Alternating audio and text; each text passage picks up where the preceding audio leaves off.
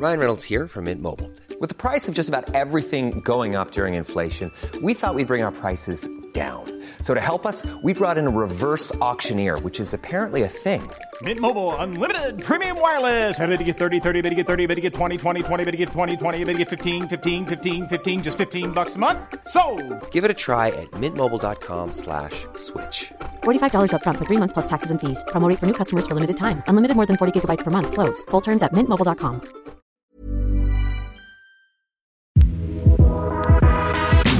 Welcome to The Dive, the podcast that asks who said business news needs to be all business. I'm your host, Sasha Kelly. We've reached our final episode of twenty twenty-three, and what a year it was. Inflation and interest rates, miracle drugs to record-breaking sports contracts, A I to C Z. There was so much that happened. Today, we're recapping the year that was. And to do that, we're bringing in the whole team at Equity Mates to share what they think were the biggest business stories of the year. It's Friday, the eighth of December, and today I want to know, what were the most important stories of the past twelve months? Kicking it off today, we have the co-founder of Equity Mates. It's Bryce Lesky. Bryce, what story are you pitching to me today? Well, Sasha, I don't think there was any bigger story in two thousand twenty-three than inflation and interest rates. This afternoon, the Reserve Bank lifting the nation's cash rate by twenty-five basis points. We acknowledge that today's decision is incredibly difficult for a lot of people. What do we need to know? So at the start of the year, inflation was high across the world. We had Australia at seven point eight percent, the U S A was at six point five percent, and the U K were at a staggering ten point five percent. As a result of these high levels of inflation, we had seen interest rates increased by central banks around the world. Take Australia. Mm-hmm. Between May twenty twenty-two and June twenty twenty-three, we had twelve interest rate rises in thirteen months, taking us from zero point one percent to four point one percent, a historic rise. The good news is that by the end of the year, we've seen these interest rates have an effect and inflation is coming down. Australia is now at four point nine percent in the twelve months to October. The U S A back down to three point two percent in the twelve months to October, and the U K down from their ten point five percent at the start of the year to four point six percent in the twelve months to October. However, we are not out of the woods yet. Central banks around the world target two to three percent inflation, so we may see some further interest rate rises to get us down to that target range. Tough to hear for many mortgage holders like yourself, Bryce. Yes. And speaking of mortgage holders, our second story is all about those people here in Australia. So next up, it's co-founder of Equity Mates, Alec Renahan, to talk about our favourite topic, Australian house prices. I don't really need to ask this, but still, sell me. Why is this such a big story? I think it's a big story because everyone cares about it, mm. and it's the big dividing line in Australian society at the moment. You either own a house and you love the fact that house prices are getting higher and higher, or you want to own a house and you don't, and it's just misery after misery. uh, I, so I think that's the first reason why it's such a big story. But the second reason is because it has moved so quickly. So mm. for context, house prices peaked in February twenty twenty-two, but then it fell by about five point five percent across Australia by the end of twenty twenty-two and down about eight percent in both Sydney and Melbourne. And that's how asset prices should move when interest rates rise. But despite mm. interest rates continuing to rise at the start of twenty twenty-three, house prices rebounded in a big way. Uh, according to Domain, in Sydney in the first half of twenty twenty-three, the median house price was rising by five hundred dollars a day. They called it, quote, hypergrowth. And also according to Domain, in their end-of-year wrap published last week, the median house price across all capital cities has reached a new all-time high, over a million dollars, one point zero eight four oh. million. Um, so despite interest rates rising further this year, house prices rebounded all the way and then some. Alec, how does that keep happening? I mean, it defies like basic economic principles, right? Yeah, I mean, there's a number of reasons. At, at its core, it's supply and demand. Uh, Australia had a big influx of migrants this year. The other reason is because house prices are rising so much, but rents are also rising so much, six point six percent in the past twelve months. Many renters are deciding to stretch themselves further and buy. As the gap between mm. renting and buying closes, more renters decide to stretch themselves and, I guess, jump that gap. Currently, it takes the average Australian earning the median wage fourteen years to save for the median house deposit. And rising rents just make that harder. Well, I'm not in the business of predictions, Alec, but I can safely say I think we're going to be talking about housing again in twenty twenty-four. Next up, we have Alf, who's here to talk about one of my favourite stories of this year, and that's artificial intelligence. Alf, what do we need to know about this story? Yeah, so A I has taken centre stage in twenty twenty-three, obviously. I'm sure everyone's on board the A I hype train. So it really started late last year with OpenAI launching ChatGPT. From there, we saw Google respond with Google Bard. And interestingly, though, because you've just mentioned, you know, ChatGPT, Microsoft, Google, Bard, but the biggest company tied to A I has actually been Nvidia. That's right. So Nvidia is the designer of chips that are critical to A I. Their in-demand H one hundred chips cost up to forty thousand dollars, and according to reports, the wait list is up to six months long. Nvidia's share price is up more than two hundred percent this year. Shares ending the day in the green, marking a nine-day win streak. Oh, nice if you bought it right at the beginning. Mm. Aside from writing me shopping lists and, you know, recipes of what's left in my fridge, what are some of the practical applications we've seen for A I this year? So people are incorporating ChatGPT and Bard into their working lives. Microsoft has also launched their A I Copilot, which will see OpenAI's A I being used by more than one billion Microsoft Office users. And of course, Equity Mates' Biznerdle puzzle game was also built by ChatGPT. We'll make sure that we put a link in the show notes for that, Alf, just in case anyone hasn't got around the Biznerdle hype train yet. But also, what made headlines in November was OpenAI embroiled in controversy after the board fired the co-founder and C E O, Sam Altman. It was a pretty dramatic weekend. The company that gave us ChatGPT fired its C E O. Sam Altman, who has drawn comparisons to tech giants like Steve Jobs, was dismissed by the OpenAI board Friday. The move came as a complete surprise to everyone, including OpenAI's biggest investor, Microsoft. And it's all raising big questions about the future and safety of artificial intelligence. Yeah, so he was fired on Friday and then rehired by Tuesday. Nice. It was a massive story for a weekend, and then the world sort of moved on since then. Yeah. One thing we haven't moved on from is a report around that time. Reuters reported that in the lead up to Sam Altman's sackings, quote, several staff researchers sent the board of directors a letter warning of a powerful artificial intelligence discovery that they said could threaten humanity. So that's pretty ominous. Yeah, questions still out about that one at the moment. Pretty worrying stuff. Sounds like this plot of a sci-fi thriller, to be honest. I'm sure there's going to be plenty more about that story in the coming year. Three stories down, three to go. Let's take a break, and then I'll be talking about miracle weight loss drugs, the business of sport, and the biggest corporate controversies of twenty twenty-three. Stay with me.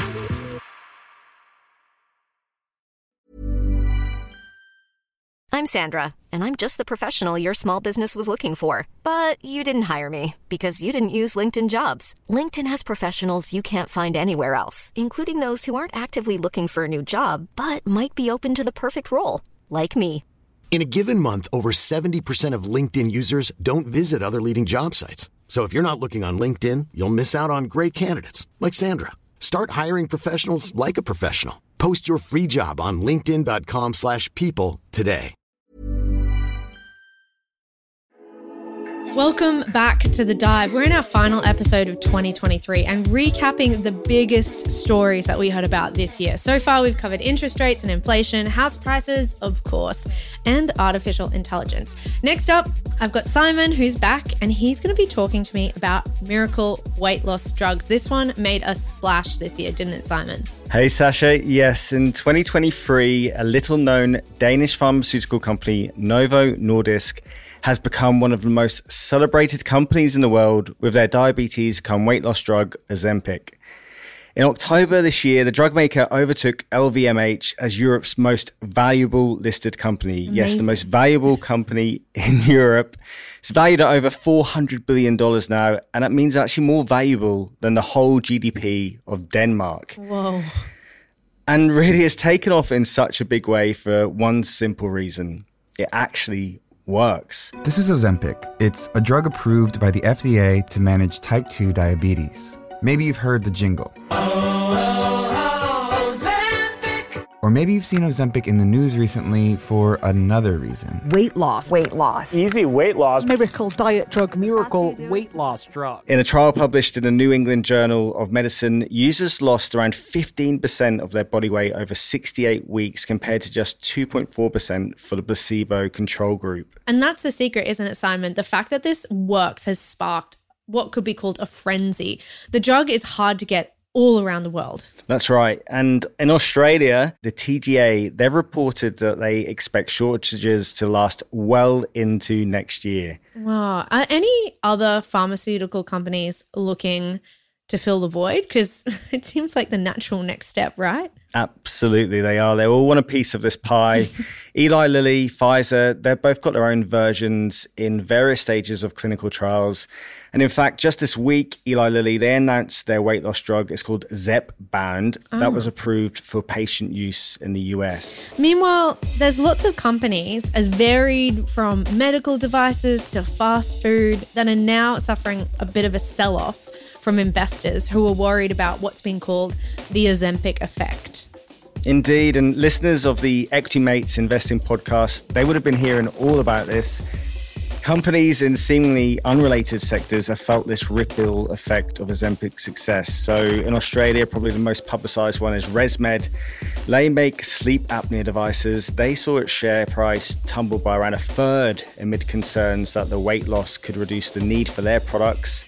And in the U S, companies like Krispy Kreme, Coca-Cola, they've also felt the heat. Investors are worried that these weight loss drugs actually lead to lower demand for treats and beverages. And Simon, as I say, the shortage is expected to continue well into twenty twenty-four. So this is a story that I don't think is going anywhere fast. Let's turn to the business of sport now, and I've got James who's going to be taking me through the biggest story in sports this year. It's Saudi Arabia. Now, James, this isn't a country that's synonymous with Olympic gold. Why are they suddenly the biggest name in sports? No, Sasha, certainly not Olympic gold, but maybe gold. Now, Saudi Arabia possesses the world's second largest oil reserves and is the largest exporter of crude oil. And the kingdom is now using its vast oil wealth to dominate world sport. Mm-hmm. Since two thousand twenty-one, Saudi Arabia has spent at least six point three billion dollars in sports deals, more than quadruple the previous amount spent over a six-year period. And this year, James, it completed its takeover of world golf after merging its breakaway professional golf league, Live Golf, with the P G A. It did, Sasha. Now, it's also made a number of moves in professional soccer. Uh, this year, it's bought the E P L team Newcastle United for four hundred nine million US dollars. It's also importing some of the biggest names in world football to the Saudi domestic league, including Neymar and Cristiano Ronaldo. And they're spending huge amounts. For example, Ronaldo signed a two and a half year deal and will earn three hundred fifteen million Australian dollars per season. Ronaldo's salary is the highest in football history, around two hundred six million dollars a year, which boils down to twenty-five thousand dollars an hour, seven dollars every second. Nice work if you can get it, hey? Indeed, indeed. Now, finally, Saudi Arabian club Al Hilal submitted a world record bid for the French captain Kylian Mbappe, understood to be worth three hundred million euros, or almost five hundred million Aussie dollars. Whoa. Now, beyond high-profile acquisitions, Saudi Arabia has also hosted a suite of major sporting events like the Formula One Grand Prix and the Dakar Rally, as well as a mega bout between Tyson Fury and Francis Ngannou. So, James, why do you think Saudi Arabia has decided to put so much investment into sports? Yeah, great question, Sasha.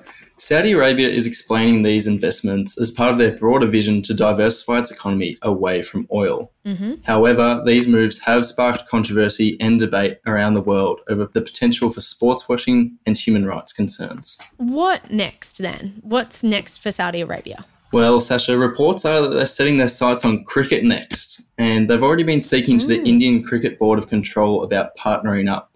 Alongside this, they also recently won the hosting rights to the twenty thirty-four FIFA World Football Cup and apparently also have their sights set on tennis. So keep an eye out for that, Sasha. Wow, their pocketbook is certainly still open. So let's see whether that money rolls in in twenty twenty-four. Thanks, James. We're closing out this episode with some of the biggest corporate scandals or missteps of the year. To take me through the top three, making her annual appearance on The Dive, it's M. M, welcome. Tell me who we're watching. Hello. Yes, there were three companies that topped the list this year: Qantas, WeWork, and X, formerly known as Twitter. Yeah, you have to say that, don't you? Let's start, though, with Qantas. Australia's national airline took misstep after misstep this year, mm-hmm. from mishandling COVID-era refunds to A C C C accusations that the airline sold tickets for flights it had actually already cancelled, to claims of government protectionism after Qatar Airways had their request to put on more domestic flights blocked. It was a very bad year for the airline. Yeah, it really was. And it all culminated in some heated parliamentary hearings and ultimately the early resignation of C E O Alan Joyce. Qantas Group C E O Alan Joyce has advised the airline's board he will bring forward his retirement by two months.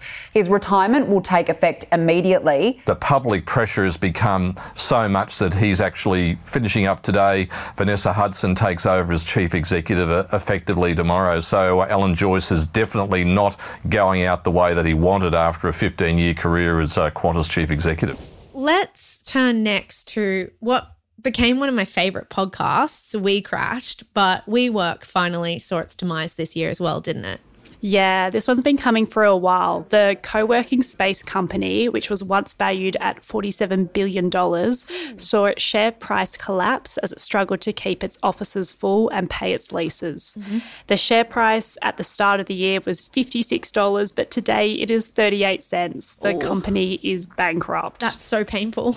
I know. At its peak, it raised money at forty-seven billion dollars valuation, but today the market values it at twenty million dollars. Wow. That's pretty painful.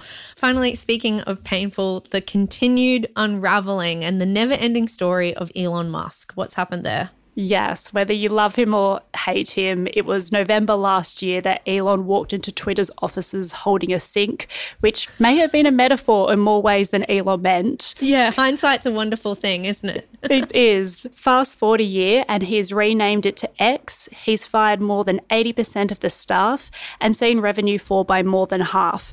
He even told the Disney C E O Bob Iger to go F himself in a public interview. Go f- yourself. Is that clear? I hope it is. Hey, Bob. Yeah, not smooth. But the most important metric is users, and reports are X's users are down about fifteen percent. That will be the metric to watch out for as we enter twenty twenty-four. Yeah, it certainly will. It's been like watching a slow motion car crash, if you ask me. But there we go. Thanks so much for that wrap up, Em. No worries, Sasha. Can't wait to be on the podcast again this time next year. Yeah.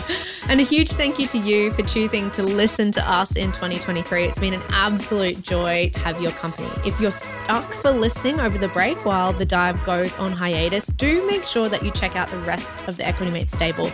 We've a summer series on Equity Mates that's kicking off on the eighth of January. And it's going to be twelve deep dives on all these different stocks.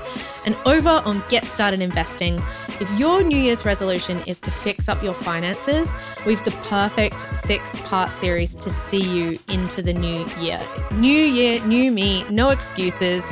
We'll be there holding your hand the whole way through. Thank you so much for listening. You have been listening to an Equity Mates Media production. In the spirit of reconciliation, Equity Mates Media acknowledges the traditional custodians of country throughout Australia and their connections to land, sea, and community. We pay our respects to their elders, past and present, and extend that respect to all Aboriginal and Torres Strait Islander peoples today. This podcast is intended for education and entertainment purposes. Any advice is general advice only and has not taken into account your personal financial circumstances, needs, or objectives. Before acting on general advice, you should consider if it is relevant to your needs and read the relevant product disclosure statement. And if you're unsure, please speak to a financial professional. The hosts of this podcast and their guests may have positions in the companies mentioned. Equity Mates Media operates under an Australian Financial Services Licence five four zero six nine seven.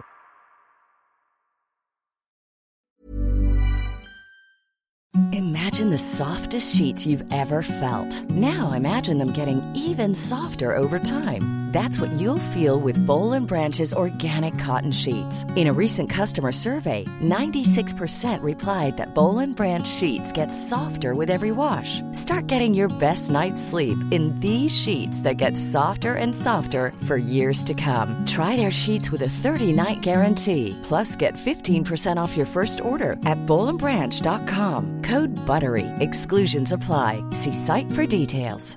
Even when we're on a budget, we still deserve nice things. Quince is a place to scoop up stunning high-end goods for fifty to eighty percent less than similar brands. They have buttery soft cashmere sweaters starting at fifty dollars, luxurious Italian leather bags, and so much more. Plus, Quince only works with factories that use safe, ethical, and responsible manufacturing. Get the high-end goods you'll love without the high price tag with Quince. Go to quince dot com slash style for free shipping and three sixty-five day returns.